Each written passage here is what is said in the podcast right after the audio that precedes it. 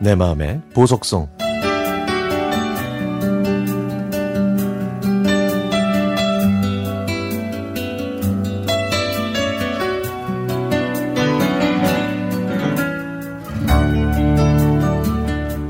어버이날을 맞이해서 올해 아흔이신 친정아버지와 여든 여섯이신 친정어머니 그리고 언니와 함께 속초로 여행을 갔습니다. 부모님은 코로나 때문에 거 꺼려 하셨지만 1차 접종을 하셨고 우리가 방역 지침만 잘 지키면 괜찮다는 저희 두 딸의 재촉에 마지못해 떠난 여행이었죠. 아침 일찍 춘천으로 출발해서 소양강 스카이워크 다리를 건너보고 유명한 춘천 닭갈비로 점심을 해결한 다음 리조트에 입실했습니다. 저녁으로 리조트에서 제공하는 뷔페를 먹었지만 기대에 미치지는 못했네요. 친정아버지가 드시고 싶어 하셨던 회와 고기가 없었고 점심 때 나온 음식들이 다시 제공된 것 같았거든요.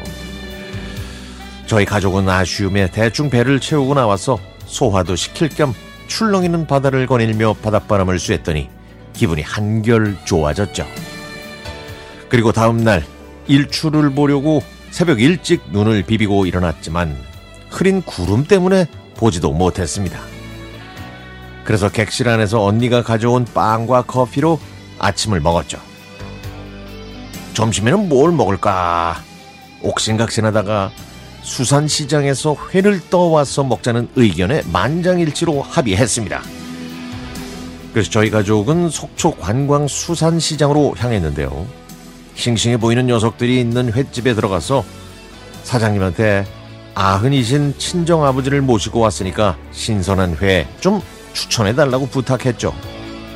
그랬더니 사장님도 어버이날을 맞아서 아침에 납골당에 다녀왔다고 하면서 싱싱한 녀석으로 잘 챙겨 주셨습니다. 회를 사서 시장을 나오는데 입구 앞에서 참외를 파는 리어카가 눈에 들어왔습니다.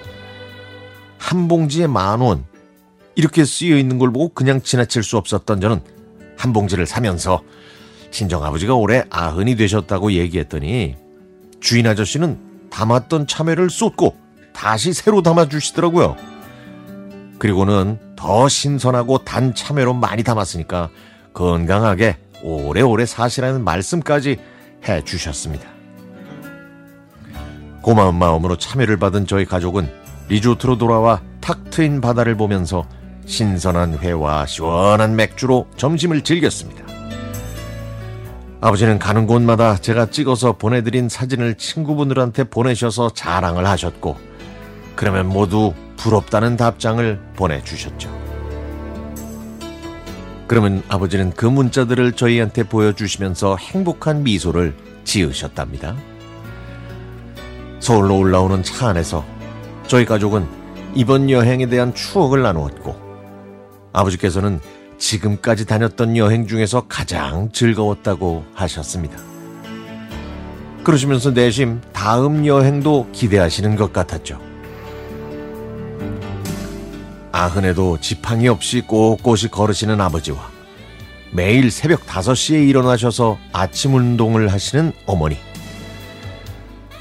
당신의 장수 비결은 삼시세끼 신선한 밥상을 정성껏 챙겨주시는 어머니 덕분이라는 아버지. 저희 다섯 남매 키우시느라고 그동안 고생 많으셨죠.